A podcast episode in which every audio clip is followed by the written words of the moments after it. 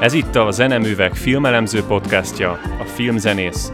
Zenéről vagy zenészekről szóló filmeket elemzünk zenész szemmel. Megvizsgáljuk, hogy a zongorista tudott-e zongorázni, megmutatjuk, hogyan szúrt ki a kamuhegedűst, és beavatunk abba, hogy valójában mi történik a zenetáborban. Beszélgetünk a filmekhez kapcsolódó egyéb zenei témákról is, hogy mire a képernyő elé kerülsz, szakértőként fogd a kezedben a popcornt.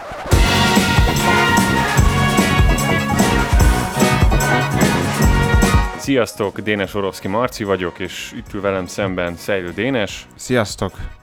A mai nap egy olyan filmet hoztunk el nektek, ami július harmadikai aktualitása miatt is nagyon fontos számunkra, ugyanakkor meg mind a kettőnk életében hát egy viszonylag meghatározó film, egy ilyen örök élmény. Ez a film pedig a Kóristák. Július harmadikán lesz a Kórusok éjszakája, amelyet Tóth Árpád szervez, ő zenepedagógus, karvezető, és egy egészen különleges verzióját fogja megszervezni most ennek a hagyományos zenei fesztiválnak. Online módon lesz megtartva, és a sztár vendége ennek a fesztiválnak, ennek a közös együtténeklésnek Emma Kirkby, aki a barokk éneklésnek egy világsztárja mind a mai napig, úgyhogy ez egy nagyon komoly esemény. Nagyon biztatunk titeket, hogy csatlakozzatok majd a kórusok éjszakáján július 3-án este az élő közvetítéshez. Egészen biztosan egy különleges élmény lesz. A filmünk pedig ezt az egész kórus élményt járja körül. Dénes, mikor láttad a filmet? Láttam valamikor gyerekkoromban, arra emlékszem, hogy beteg voltam és akkor szabadott filmet néznünk, egyébként, egyébként nagyon nem. És akkor valahogy megnéztem ezt a filmet, és emlékszem, hogy, hogy egymás után többször megnéztem, mert valahogy így megérintett. Nekünk ilyen volt a Nutella, hogy csak betegek ehettek Nutellát, és azóta is tartjuk ezt a hagyományt, ez a betegek kenete. Én a koristákat szerintem még ugyanabban az évben láttam, hogy megjelent, volt Budapesten egy mozi éjszaka, vagy valami ilyesmi. Emlékszem, hogy családdal elmentünk, és megnéztünk négy vagy öt filmet egymás után. Tesom teljesen besokalt, hogy hát ennyi élmény nem lehet befogadni. Én nagyon élveztem, és köztük volt a kóristák, és ez az a film, amihez aztán én is többször visszatértem, nem csak a története, de a zenéje miatt is. A film egy, hát egy zenedráma, 2004-es film, IMDb-n 7.9, én ezt abszolút megértem, ugyanis a maga a történet is egy annyira magával ragadó, olyan jó húzása van, és olyan jó karaktereket állít be. Nem gondolom, hogy egy nagyon összetett és bonyolult műfaj ez, amit ők itt tovább visznek, vagy képviselnek. Olyan, mintha egy egyszerű süteményt akarnál megcsinálni, de azt nagyon jól meg tudod csinálni, a tökéletes arányokkal. Ilyen szerintem ez a film. De mi ez a, mi ez a kategória, amiről beszélsz? Hát, hogy egy ilyen drámát megcsinálni szerintem nem, nem egy olyan nagyon komoly filmes truváj. Tehát maga a történet nagyon jól ismert és bejáratott, arhetipikus szereplőkkel, szereplő fejlődéssel és ilyen cselekménnyel rendelkezik. Szerintem az arányok, ahogy kifejlődik a bonyodalom, amilyen a megoldás, meg amilyen hangulatot, katarzist hagy maga után, az is egy nagyon ismert recept. Tehát, hogy itt nincs egy ilyen filmes újítás, hanem egy jól ismert, tipikus, katarzisban záródó drámát látunk. És ez egy nem egy bonyolult képlet, szerintem főleg nem a 2000-es évek után, de ezt nagyon jól csinálja. A film olyan gombokat nyomkod folyamatosan, ami mindenkinek fáj. Elhagyott gyerekek, nehéz helyzetben lévő gyerekek, gonosz felnőttek, mindenki erre fölkapja a fejét, és mégis valahogyan úgy érzem, hogy, hogy nem társadalom hergelésről van szó, hanem egy komoly problémának a valós ábrázolásáról. Igen, és a főszerepben talán nem is a gyerekek vannak, hanem maga a zene. Mondjuk el, hogy így egy mondatban, így spoiler nélkül, hogy miről szól a film. Van egy zeneszerző, zenepedagógus, Clément Mathieu, aki a háború után 1949-ben rengeteg kudarc után keresi újra a munkahelyét, és hát a sors nem túl kegyes vele, ugyanis egy, hát egy ilyen javítóintézetbe kap állást, ahol ő nem énektanár, hanem elsősorban felügyelő. Ebben a javítóintézetben hát rettenetes dolgokat tapasztal meg, már amennyi belefér egy ilyen, egy ilyen matiné dráma kaliberű filmbe, és egyszer csak úgy gondolja, hogy hát akkor ő csinál ezekből a gyerekekből egy kórust. Innen indul ennek az egész filmnek a, a, a cselekménye, a dinamikája, és tulajdonképpen ez az a szál, ami végül ugye megoldást hoz a filmben fel, kibontakozott problémákra. Dénes, te hogy, hogy álltál az énekléssel gyerekkorodban? Én rengeteget énekeltem, de amikor énekelni kellett, azt nem szerettem. Ennek ellenére jártam kórusba az általános iskolába, és aztán jártam kórusba a konziba, ott ugye kötelező volt azoknak, akik nem zenekarosok, de ez egy picit ilyen hülye helyzet volt, mert te zenekaros lettél volna, nem? Vagy... Nem, mert elsősként nem kerülsz be a szimfonikus zenekarba, és akkor alakult a fúvós zenekar a konzinak, és akkor egy fél év kórus után átkerültem a fúvós zenekarba. Szóval igazából nekem nincsen egy olyan nagy kórusus múltam, ugyanakkor emlékszem arra, amikor először énekeltem kórusba úgy, hogy ott több szólam megszólalt. Erre a pillanatra konkrétan emlékszem. A rajzteremben volt az iskolámba, és így megragadott az élmény, hogy most több szólam szól egyszerre. Ez, ez az általános iskolai élmény? Uh-huh. Igen, igen. Elmondták, hogy most ti mit fogtok énekelni, csöndben maradtunk, elmondták, hogy a másik csapat mi fog énekelni, és akkor azt mondták, hogy most egyszerre, és tök jó volt megcsinálva, mert így egy dallam volt, ami egyszer csak ketté nyílt. Erre az élményre nagyon emlékszem, hogy wow. Aha, tehát hogy volt egy ilyen, ilyen olyan pillanat, ami, aminek köszönhetően ennek az egésznek a varázsára így rá, ráébredtél. Abszolút. Neked, de azért elég sok kórusban énekeltél. Én rengeteget énekeltem. Nekem az éneklés az mind a mai napig egy nagyon erős ilyen szerintem oldalam, meg nagyon-nagyon szeretem csinálni, de azt hiszem, hogy talán ez a leginkább elhanyagolt zenei oldalam. Gyerekként nekem szerintem, ha szabad ilyet mondani, nagyon szép hangon volt, különösen szép hangon volt, nagyon gyakran nekem kellett elénekelni a, az énekórákon, általános iskolában népdalokat, meg nem tudom, szóval, hogy gyakran volt olyan, hogy a tanárnő engem kért meg arra, hogy elénekeljem a dalt. Hozzáteszem, nem azért, mert ne tudta volna elénekelni, hanem egy nagyon-nagyon kedves tündéri néni volt, és látta, hogy, hogy imádom. Nagyon-nagyon szeretem elénekelni, és akkor kieresztettem a hangomat, én nekem ez egy nagyon nagy flow élmény volt, és nagyon hamar el is kezdtem énekelni, szerintem 8-10 évesen a keresztanyámnak a kórusában, még Dunakeszin, és ott én azt hiszem, hogy már nem szopránban, de altban kezdtem, tehát egy női, női szólamban, és utána szépen süllyedtem egyre mélyebbre, először tenor, aztán basszus, és aztán nyilván a konziban én is énekeltem rengeteget. Én nekem az nem volt egy olyan jó élmény, tehát tele voltunk mutáló srácokkal, ökörködés ment végig, és amikor meg összeálltunk vegyes karra, akkor meg annyian voltunk, hogy tök nehéz volt fegyelmet tartani, és akkor valahogy nagyjából összeszedtük magunkat a, a koncertekre, de az, az mindig egy ilyen, ilyen hát egy ilyen púp volt, emlékszem, és volt egy olyan pillanat a konziban, amikor csináltak egy ilyen kamarakórust a legjobbakból, és akkor benne voltam, és emlékszem, hogy iszonyatosan élveztem. Az volt az első olyan ilyen egyéni kórus pillanat, amikor azt éreztem, hogy saját felelősségem van, tehát nem nyolcan énekelik a saját szólamat, szólamomat, vagy tizenöten, hanem metten voltunk hárman kb. És akkor az már egy ilyen tökre komoly felelősség. És akkor elküldtek valamilyen há, Isten háta mögötti zuglós szoboravatásra énekelni, és tök nagy élmény volt. Akkor úgy érezted magad, mint egy szimfonikus zenekarban egy fúvós, és nem úgy, mint egy vonós. Igen. Ha már a kórusnál és a különlegességnél tartunk, beszéljünk egy-két olyan érdekességről a kórus kapcsán, amit nem szoktunk kiemelni, de mégis fontos megemlíteni, mert Hát, hogy így tudatosítsuk ezeket a dolgokat. A kórus az egy nagyon homogén hangzást ad, azért, mert egyféle idézőjelbetett hangszer szólal meg folyamatosan, nem úgy, mint mondjuk a szimfonikus zenekarban, mondjuk a fúvoskarnál, ahol rengetegféle hangszín szól össze. Egyébként még ezen a felosztáson kívül még ugye ezt lehet picit így jobban részletezni, mert bár a kórus azt mondjuk, hogy homogén, hiszen csak emberi hangokat hallunk, ezt tovább lehet osztani ugye férfi meg női hang, hangra, férfi kórusra, női kórusra, és ugye amikor ketten, mind a, tehát mind a két nem együtt énekel, akkor mondjuk azt, hogy az egy vegyes kar. És ugyanígy a méretet tekintve vannak kamarakórusok, ami tizen pár főt jelent, de jelenthet akár tíz alatti létszámot is, és az igazán nagy kórusok, ott már egy-egy szólamban mondjuk jelen van 10-15 ember, és hát a kórus szólamainak száma az a csillagos ég. Tomás Tallisnak van egy motettája, az a címe, hogy Spam Inalium, és 40 énekes szólamot tartalmaz a kotta.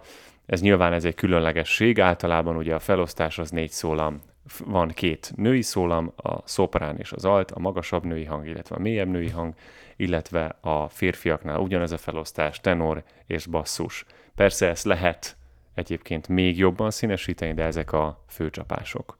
A kórusról van szó, akkor nekem mindig eszembe jut az, hogy itt egy nagyon érdekes együttjátszásról van szó, mert ha te kihagyod, és nem énekelsz semmit, csak tátikázol, akkor ugyanúgy fog megszólalni. És hogy ez egy ilyen nagyon érdekes párhuzam így a társadalommal, hogy ha csak egy ember hagyja ki, akkor minden ugyanúgy marad. De ha mindenki ezt a gondolkodást követi, akkor semmi nem szólal meg. Mennyi felelősségem van egy kórusba? Szerintem igenis sok, én ezzel nem értek egyet. Ha nem kihagyod, akkor ugyanúgy, ugyanúgy valahogy változni fog ugye a hangzáskép. És lehet, hogy ezt alig lehet érzékelni, de akkor még változik. És ugyanúgy, hogy a társadalomban valaki nem úgy csinálja a dolgokat, ahogy a lelkiismerete vagy a társadalmi szabályzatok diktálják, akkor az úgy kihat, nem? És még hogyha a mikrokörnyezetben lehet csak ének ész, észrevenni, tehát csak azt érzed, hogy a társad mellől kevesebb hang jön, akkor is az összhangzásban az azért az szerepet játszik, nem? Vagy ez most szőrözés? Nem szörözés, hanem inkább az a kérdés, hogy az előadás tekintve minek van befolyásoló szerepe, és szerintem, hogyha egy ember kihagyja, akkor az az előadás az meg fog változni, igen, nem lesz ugyanolyan, mint hogyha nem tudom, százból egy ember nem hagyná ki, hanem tényleg mindenki énekelne, de igazából nem változik meg a dolognak a kimenetele lényegében. És van az a kritikus tömeg, mondjuk, hogyha egy szólamnak már mondjuk a 10%-a nem énekel, akkor az már döntő hatással van a koncert kimenetelére. Tök izgalmas, hogy igazából úgy kell beleadnod 100%-ot, hogy a te feladatod, a te munkád az nem hallatszódik, de az hallatszódik, hogyha mindenki belead 100%-ot. Igen. Nagyon komoly alázatra tanít a, a közös muzsikálás, főleg a közös éneklés. Kodály országában nem mehetünk el egyébként a magyarországi éneklés kultúra mellett, és Kodálynak a, az öröksége mellett, a Kodály módszer mellett, amit érdekes módon 10-ből 8 zenész nem tud meghatározni, hogy micsoda. Megmondom őszintén, hogy ezt talán én írhatom a Bécsi tanulmányaim számlájára, de nem akarok kibújni a felelősség alól. Amikor én elkezdtem itt a Budapesti Zeneakadémián a zenepedagógiai tanulmányaimat, akkor minket is megkérdeztek, hogy mi a Kodály módszer. Mit gondoltok? És hát hebegtük, habogtunk, nyilván mindenki elmondja, hogy hát akkor a szolmizáció, meg a népdaléneklés, meg a, meg a mit tudom, ilyeneket tudtunk mondani. És el voltunk ámulva, de így kb. csak a részleteit tudtuk összeszedni. Tehát a nagy mozaikból senki sem tudta összerakni, hogy, hogy mi ennek az egésznek az értelme. Szerencsére nagyon-nagyon jó tanáraim voltak a Zeneakadémián, ami egy nagyon-nagyon fontos dolog, hiszen a magyarországi zenepedagógia egy olyan megújuláson megy most keresztül, ami, amire nagyon nagy szükség van, és hát azt hiszem, hogy ezt Nemes László Norbertnek, a Kodály Intézet igazgatójának és nagyon-nagyon sok más munkatársának lehet köszönni. A Kodály módszer az tulajdonképpen nem más, mint a zenével a teljes életre való nevelés. És Kodály rengetegszer elmondta mindenféle interjúban, hogy ő nem szolfés bajnokokat akar, nem arról szól a Kodály módszer, hogy itt most mindenki megtanuljon szolmizálni, vagy 400 népnal tudjál fejből, vagy mindenképpen kelljen kórusban énekelni, hanem arról szól, hogy a zene az az életednek mindennapi részét képezze. Mert azt mondta, hogy van egy ilyen nagyon jó kis mondása, hogy sivatagon át is vezet út, de mi azt szeretnénk, hogyha a gyermekeink, nem tudom, virágos mezőkön és gyönyörű erdőkön keresztül, mert valahogy így szól. A végét kicsit átköltöttem, de ez a lényeg, hogy ha az ember zenével éli a mindennapjait, akkor sokkal gazdagabb az élete és hivatkozik arra, hogy rengetegen magukra aggasztják azt a jelzőt, hogy ó, én botflű vagyok, nem értek hozzá, és ezáltal kizárják magukat az élményből. És igazából nekem ez azért volt nagyon szimpatikus, amikor ezt olvastam Kodálytól, mert kicsit magunkat láttam ebben, mert nekem kicsit az a motivációm, a mozgatórugóm így a zeneműveken belül, hogy el tudjuk mondani az embereknek, hogy nem, nem vagy botfölű csak föl kell ébreszteni az érdeklődést, azt, hogy nekem van jogom érezni, van nekem van jogom érteni a zenét. És hogy ez egy nagyon izgalmas dolog, onnantól kezdve, hogyha nem zárjuk ki magunkat rögtön az első perctől kezdve. Tulajdonképpen mi is valahogy Kodálynak ezt a misszióját szeretnénk egyébként képviselni. Nyilván ez már egy 21. századi forma, illetve kicsit kiesik a, az általános zenepedagógia köreim, de ez szerintem egy talán külön erős pontja az egésznek. Kodálynak még nagyon-nagyon fontos volt az, hogy a közösségi életterekben is ott legyen a muzsika, és ha visszanézünk mondjuk a 20. század közepére, második felére, akkor azért azt látjuk, hogy szinte mindegyik ö, intézménynek, legyen az egy iskola, legyen egy gyár, legyen az egy posta, bármi, mind-mind volt kórusa, és hagyomány volt egyszerűen kórusban énekelni. A szolmizáció egy ilyen külön kérdést, vagy egy külön fejezetet igényel szerintem. Nagyon gyakran kapom én is ezt a kérdést, hogy miért kell nekünk itt szolmizálni. Dénes. hát um, azt hiszem, hogy azért kell szolmizálni, bár egy rosszul szolmizáló embertől ez egy kicsit furcsán hangozhat, de Kodály egyébként azt mondja, hogy úgy mérjük le egy társadalomnak a műveltségét, hogy megszámoljuk az analfabétákat. Hogyha analfabéta vagy, az azt jelenti, hogy nem tudsz, nem, nem érted a, a, leírt anyagot, tehát nem tudsz mögé látni. Az első lépésből már ki vagy zárva. Nem, nem jut el hozzád. És ugye erről beszéltünk az előbb, amikor azt mondjuk, azt mondja valaki saját magára, hogy, hogy botfülű vagyok. A zenei analfabéták akár saját hibájukból, vagy akár saját hibájukon kívül nem jutnak el egy olyan élményhez, ami nem egy ilyen mulandó valami, hanem egy embert formáló kulturális jelenség.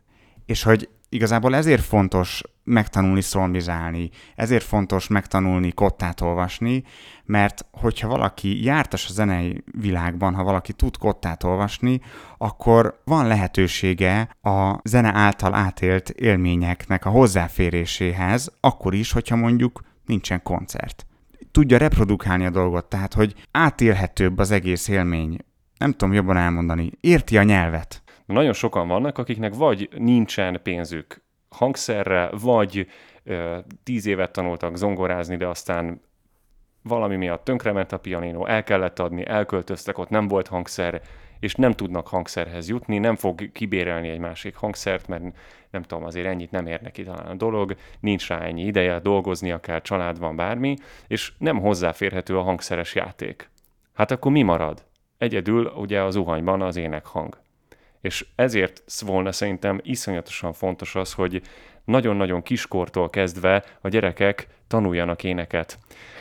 Én az elmúlt fél évben ismét visszatértem a lénekzene szolfés tanításhoz, méghozzá nagyon-nagyon piciknél, 6-tól 10 éves korig tanítottam gyerekeket, ami egy egészen különleges kihívás, és köztük volt egy olyan kisfiú, akit én úgy vettem át, hogy egy hangot nem tudott visszaénekelni. De tényleg ötlete nem volt, hogy mit hol kell találni. És nagyon-nagyon sokat dolgoztam vele azon, hogy az év végére konkrétan vissza tudja énekelni a hangokat, amiket én adtam, megadtam neki, vagy lejátszottam a zongorán, vagy énekeltem. Annyira erős nyomot hagyott bennem ez a kvázi sikerélmény, hogy hányan vannak, akiket nem tanítanak meg énekelni hogy ez egy tanulható skill. Tehát ez nem arról szól, hogy te születsz valahogy, és akkor te vagy tudsz énekelni, vagy nem tudsz énekelni. Hanem a kérdés az az, hogy téged gyerekként érte olyan behatás, hogy téged segítsen a hangodat valahogy korrigálni, használni. Tehát, hogy először is ugye meg kell tanulni beszélni, meg kell tanulni hangokat visszaadni, és a gyereknek iszonyatosan képzett a füle. Hát gondoljunk bele, hogy megtanul egy nyelvet hallás után értelemmel együtt. Hát akkor miért vesszük el tőle az éneklésnek a lehetőségét? És hogyha van mellette valaki, aki segít neki irányítani a hangját, akkor ezek a gyerekek kivirulnak mert ezek szivacsként szívják magukba a tudást. És persze, van, akinek ez sokkal természetesebben megy, van, akinek ez tök nehezen megy, de ez tanítható. És onnantól kezdve, hogy a gyerek megtanulja, onnantól kezdve van egy eszköz a kezében. És onnantól kezdve egyébként később aztán a kamaszkorban nagyon-nagyon gyorsan elkezd fejlődni ez a készség a gyerekeknél. Gyakran van az, hogy visszajönnek nyári szünetről, és valami miatt már valahogy sokkal fogékonyabb arra, hogy éppen mit éneklünk. Aztán utána szerencsére jön a kamaszkor, ahol elkezd mutálni, és megint elveszíti a kontrollt a hangja fölött, de addigra legalább van élménye arról, hogy milyen énekelni, és megtanult énekelni. És ez egy nagyon nagy kincs. Egy valamit áruljál nekem. Miért van az, hogy ha berugunk, éneklünk? Ha foci meccsre megyünk, éneklünk. Lehet, hogy ott azért éneklünk, mert be vagyunk rúgva. Az életünket folyamatosan körbeveszi az éneklés. Azokon a területeken ugye, ahol nincsen hangszer, énekelnek. Az katonaságban énekelnek. A himnuszt éneklik. Szóval, hogy állandóan éneklésről van szó, a popszámokban énekelnek. A legtöbbet hallgatott zene az az énekhang. Ha az uhany alatt vagy, énekelsz, nem akarok idegesítő lenni, mindenki érti, remélem te is, mindig, mindig éneklünk. Bíz bennem. És hogyha azt mondják, hogy most lenne itt egy közös éneklés, nem jöttök? Biztos azt mondom, hogy nem. Ez miért van? Miért van az, hogy ilyen-nappal éneklünk, de amikor fölkérnek arra, hogy akkor most van lehetőség énekelni, akkor viszont szégyeljük? Én azt hiszem, hogy az éneklés az mindig egyfajta, hát egy személyes megnyilvánulás. Az egy valamilyen módon egy intim történet. Én megmutatok magamból valamit. És hogyha egy ilyen random közegben mondják azt, hogy na hát akkor énekeljünk valamit közösen, akkor, akkor így úgy érzed, hogy mm, még talán nem értünk el oda, hogy én ezt megmutassam magamból. Én ezt, én javaslom mindenkinek, hogy ezt fordítsa meg, ne ez legyen az a cél, amit el akarunk érni, így a közös együttrezonálás tekintetében, hanem ez legyen az eszköz ahhoz, hogy egymáshoz közelebb kerüljünk emberként. Visszakanyarodva a filmhez, a története elég izgalmas, ugyanis volt egy férfi kórus, pontosabban fiúkórus, ami inspirált egy filmet, aminek az a címe magyarul, hogy Csalogányketrec. Ez a film inspirálta ennek az új filmnek a rendezőjét, aki megnézte, nagyon nagy hatással volt rá, és szeretett volna egy hasonló filmet csinálni, és akkor összeült egy barátjával, akivel megbeszélték, hogy az ötlet jó, csak időben helyezzék vissza az egészet a háború utáni időszakra, és akkor kezdték a forgatókönyvírást, majd pedig amikor kész volt a forgatókönyv, elindult egy óriási casting, több mint 2000 gyereket hallgattak meg. Nem színész gyerekeket kerestek, hanem énekes gyerekeket kerestek, akiből aztán alakították ezt a fiúkórust, gyakorlatilag egy egy One Direction vonalról van szó, csak egy kicsikét kulturáltabb környezetben. És ami külön érdekes, hogy a filmben látható gyerekek éneklik a, az összes filmen hallható zenét, ugyanis ezek a gyerekek közül csak egy-kettőnek van színészi tapasztalata, ezek mind nagyon jó éneklő srácok, akiket összeszedtek egy filmre, nagyon érdekes verk videókat lehet látni a, a Youtube-on, ahogyan ezek a gyerekek ilyen közösségként működnek, van videó, ahogyan föléneklik, ahogyan készülnek ezek, ezek a dalok, ott vannak a stúdióban, és akiket látunk mai ruhában éneklik ezeket a nagyon híres darabokat, és utána ezekkel a darabokkal turnéra is mentek, és koncerteket is adtak ezek a srácok, meg lehet nézni ugyancsak a Youtube-on ezeket a koncertfelvételeket, úgyhogy ha olyan szemmel akarjuk nézni a filmet, hogy valóban énekelnek-e, vagy nem énekelnek, akkor azt lehet mondani, hogy eddig ez a legjobb, mert tényleg ők énekelnek. És azért ez a rendezőtől is egy nagyon nagy vállalás, hogy itt nem egy profi fiúkórus főénekelte, aztán tátikáztak rá a gyerekszínészek, hanem ezt bevállalták. És én ennek nagyon örülök.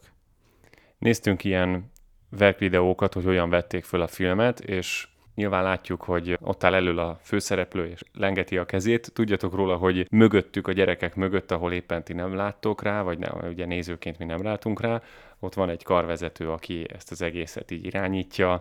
Nagyon nagy dolog szerintem is, hogy ezt ők bevállalták, és ennyire sok munkát fektettek abba, hogy ezek a gyerekek valóban ott fölénekeljék a dolgot. A főszereplőnek a jelensége szerintem egy egyébként egy ilyen viszonylag ismert történet. Időről időre mindig felkerül YouTube-ra, vagy bármilyen ilyen komolyabb média felületre egy-egy ilyen kis sztárnak a sztoria, egy aranyhangú gyereké, és utána ezek a sztorik általában addig tartanak, amíg a gyerekek el nem kezdenek mutálni. És nagyon-nagyon ritka, hogy ezekből a sztár hangú énekek, énekes gyerekekből aztán később felnőttként is híres énekes lesz. A csoda gyerek jelenséggel majd biztos fogunk még foglalkozni, mert több órát lehet róla beszélni. Most viszont foglalkozzunk a filmmel, hogy mennyire ajánljuk. Én azt gondolom, hogy nagyon nem kell ajánlani, mert azért bízom abban, hogy ezt a filmet mindenki látta. Aki pedig nem látta, annak pedig az első dolga legyen a következő két óra szabad idejében, hogy leül és megnézi ezt a filmet, mert ez nem egy olyan film, amit azért kell megnézni, mert szépen énekelnek benne a kisfiúk, hanem azért kell megnézni, mert szerintem egy, hát most ez a legundorítóbb dolog, amit lehet egy filmre mondani, de mégis ezt mondom, ez egy szép film. Nem undorító, szép film és élmény, és kicsit eléri ugyanazt, nem kicsit, nagyon eléri ugyanazt, amit a, a zene is el kell, hogy érjen, alakítja az embert. Ez volt már a Filmzenész Podcast, jövő héten még ezzel a filmmel folytatjuk, de már spoilerezni fogunk többek között, ezért is javasoljuk, hogy nézzétek meg a filmet minél hamarabb. Kérünk, hogy bárhol hallgattátok ezt a podcastot, iratkozzatok fel, illetve ha tetszett az epizód, értékeljétek, hogy minél több emberhez eljusson a mai beszélgetés. Kövessetek minket a Facebookon, és csatlakozzatok a Zeneművek hallgatótáborához, hogy nehogy lemaradjatok a különböző programjainkról. Jövő héten találkozunk, sziasztok!